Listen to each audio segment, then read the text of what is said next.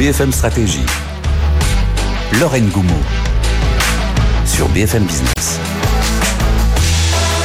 Bonjour à tous et bienvenue dans ce nouvel épisode de BFM Stratégie. Dans le programme du jour, nous allons parler de transition durable. On va discuter, se questionner sur comment passer à l'échelle avec euh, l'IT euh, comme driver principal. Et on va faire ça avec Norbert Fort. Bonjour Norbert. Bonjour Lorraine. Vous êtes euh, directeur général au BCG et plus précisément de PCG Platinion à Paris. Rappelez-nous en quelques mots quelle est l'entité Platinion à l'intérieur du groupe? Alors, euh, Platinion, c'est une entité dans laquelle on a des gens qui travaillent sur la technologie, notamment sur le software, avec des développeurs, des architectes, des designers. Voilà. Bon, autant dire que euh, avec vous, on va pouvoir zoomer tant du point de vue client que du point de vue consommateur sur ce sujet de la transition euh, durable. Et on va se demander d'abord, comme première question, dans quelle mesure la tech et la transformation durable de l'entreprise euh, sont liées très concrètement. comment on, on fait les deux? Alors, la tech, c'est l'occasion de passer d'une énergie, d'une transition écologique un peu punitive à une transition écologique de transformation. Euh, et ce sur plusieurs niveaux. D'abord, il y a un niveau de simplification. Ensuite, il y a un deuxième niveau qui est que la technologie, bah, elle émet aussi euh, du carbone. Et, et, puis le troisième niveau, la technologie, il n'y a finalement pas mieux pour se déployer mondialement. On le voit bien avec les Google, Amazon.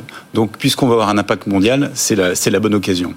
Comment on n'oppose pas les deux très concrètement? Parce que les détracteurs de la tech disent que ça pollue quasiment autant que d'autres secteurs identifiés comme très très polluants. Alors, Comment on arrive à concilier les deux C'est la bonne question. Si on prend le, sujet d'une tech bien faite, et je vais prendre le secteur de l'automobile. Aujourd'hui, dans une voiture, il y a à peu près entre 110 et 160 microprocesseurs pour gérer votre autoradio, votre régulateur de vitesse, euh, votre euh, système de navigation. Une technologie bien faite, on va retravailler le code et on peut descendre jusqu'à 90 processeurs. C'est-à-dire qu'on arrive à diviser de 30 à 40% le nombre de processeurs. Ça, c'est une tech plus écologique? Plus écologique. Et ça, c'est ce que j'appelle le Tesla effect. C'est-à-dire quand on regarde la technologie d'un angle positif. L'angle négatif, c'est le monde d'aujourd'hui, pour être plus green, il faut qu'il y ait moins d'écrans, moins de serveurs, moins de fonctionnalités. Le monde de transformation, c'est j'ai moins de processeurs, j'ai moins de lignes de code et j'ai plus de fonctionnalités. Ça, c'est ce que peut faire la tech. Et vous avez raison, la technologie aujourd'hui, c'est 4% du carbone, à peu près l'équivalent du transport aérien dans une entreprise. Ça varie selon les secteurs. Mm-hmm. Demain, avec les entreprises qui vont baisser leur poids carbone sur les autres activités, notamment le transport, tout ce qui est externalisé vers les fournisseurs, la technologie pourrait peser jusqu'à 15% si on ne fait rien, parce qu'il y a à la fois plus de tech et donc plus de consommation énergétique de ce côté-là et moins de, moins d'émissions carbone sur les activités dites traditionnelles. Donc la part de la tech va augmenter. C'est pour ça qu'il faut dès aujourd'hui se reposer la question de comment on fait du code, du code mieux conçu.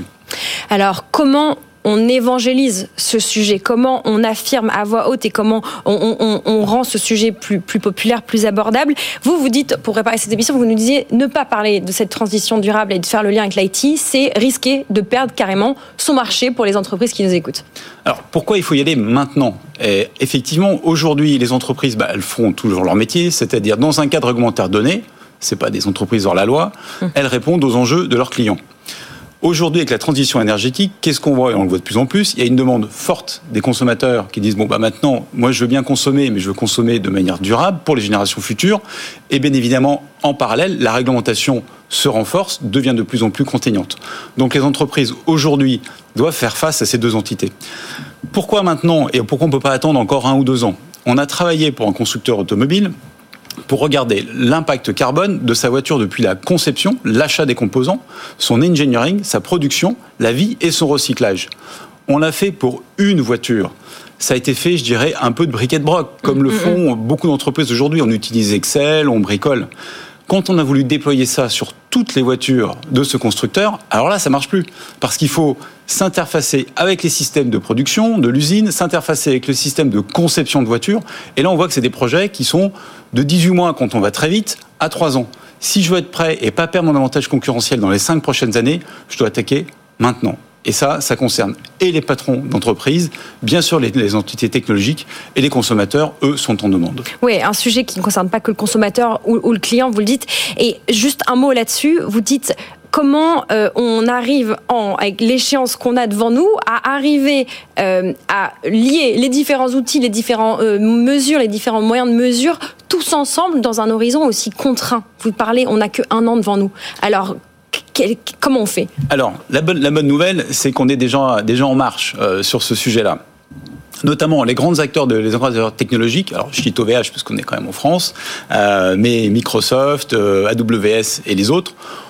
Aujourd'hui, et c'était pas le cas il y a encore 18 à 24 mois, sont capables de donner l'empreinte carbone de leurs services et aussi la cote-part d'énergie verte consommée euh, par leurs serveurs et leurs, infrastructures. Ça, c'est important. C'était pas le cas il y a 18 mois, c'est possible aujourd'hui.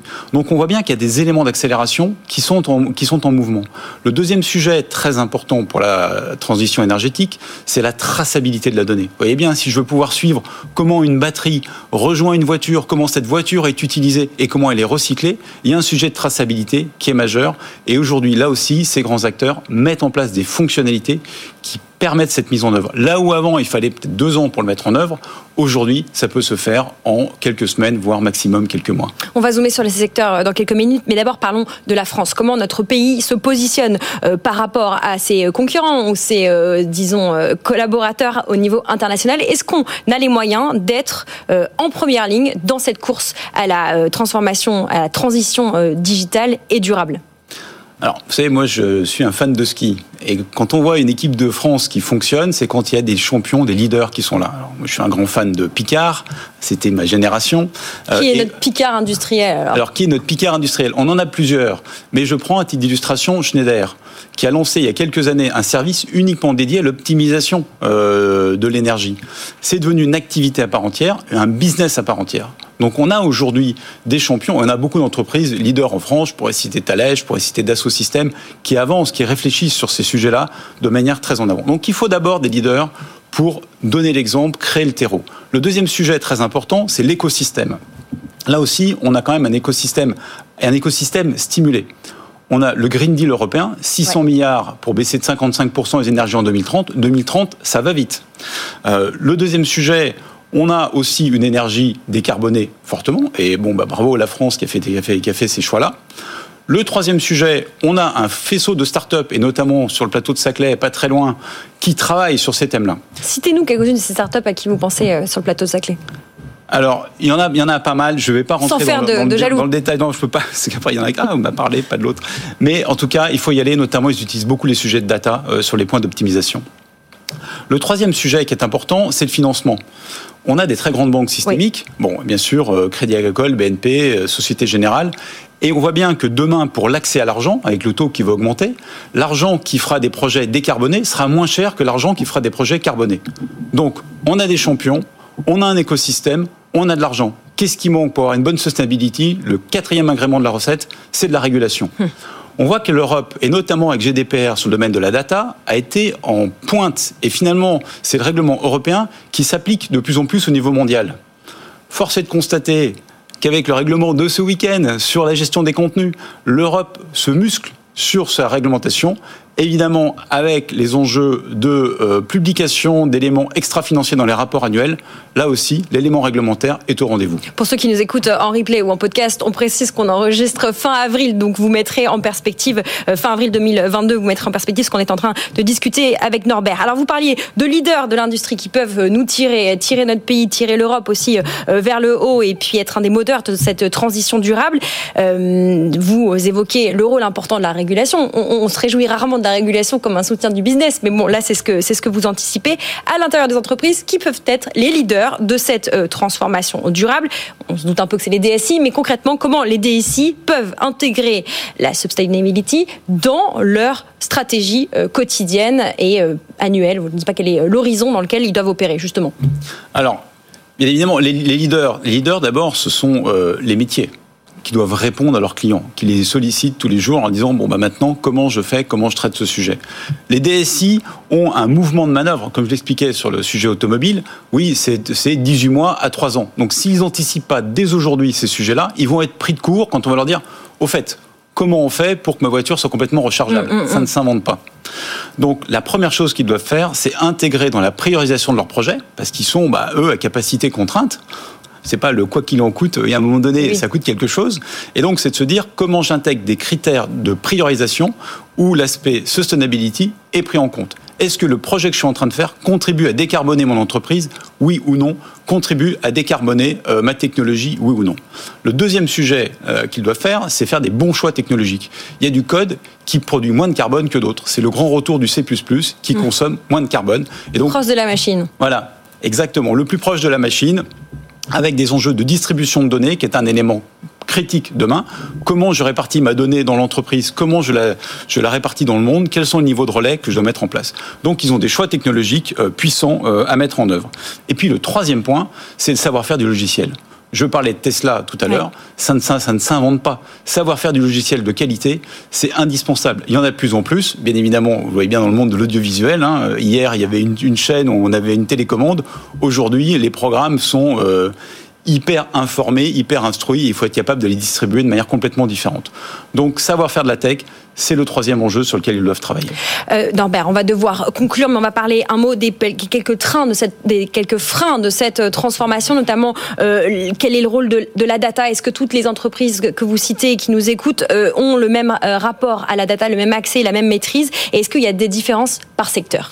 Alors effectivement, quand on regarde qu'est-ce qu'il est critique de maîtriser pour cette transition écologique, il y a deux éléments critiques qui ressortent la data et l'être capable de travailler de manière transversale. Ça, c'est vraiment les deux clés absolues de cette transformation. Quand on regarde la data et qu'on regarde ensuite, on a fait une étude euh, qui est sortie d'ailleurs il y a un mois sur le sujet de quels sont les secteurs euh, les plus en avant. Qu'est-ce qui sort en premier? La tech et les médias. Pourquoi? Parce que leurs produits c'est principalement de la technologie et du service. Donc, ils ont l'habitude de monitorer les produits, de récupérer la data. Les deuxièmes gros secteurs qui ressortent, c'est le domaine de la banque, de l'assurance et des médias et des finances. Voilà, parce que eux aussi, ils ont beaucoup de euh, beaucoup d'habitude d'avoir de la data, de répondre aux régulateurs. Le troisième secteur, c'est celui qui est dans une injonction paradoxale, et c'est le sujet des produits de grande consommation, mhm. qui d'un côté doivent répondre à leurs consommateurs qui disent bon bah comment on est green, de l'autre côté il y a le métaverse qui arrive, donc on voit bien que ça va être euh, un afflux de demande de data et de carbone, et donc là ils ont une urgence de se transformer. Bon, pour conclure, quelle est le la prochaine étape? Alors, Vous parlez du métavers. Est-ce que c'est ça et pour tous les secteurs, le métavers? Alors, le, le métaverse, indéniablement, c'est le sujet de la collaboration qui va être euh, un élément majeur. Donc, c'est toutes les plateformes, ce qu'on appelle plateformes tierces. Et le métaverse va être une dimension très euh, consommateur final, un peu pour remplacer le e-commerce pour faire simple, et une dimension très collaboration dans l'industrie, où comment j'arrive à mieux concevoir mes produits sans faire de déplacement, en ayant des gens euh, qui peuvent travailler ensemble à cette éco-conception. Voilà, pour rattraper le temps perdu, il faut s'y mettre aujourd'hui. Vous avez entendu euh, Norbert Fort sur ce sujet de la transition durable. Pas de passage à l'échelle sans IT. Merci beaucoup euh, Norbert. On rappelle que vous êtes directeur général de BCG Platinum à Paris. À bientôt pour un autre cours de BFM Stratégie sur BFM Business. Merci Lorraine. BFM Stratégie sur BFM Business.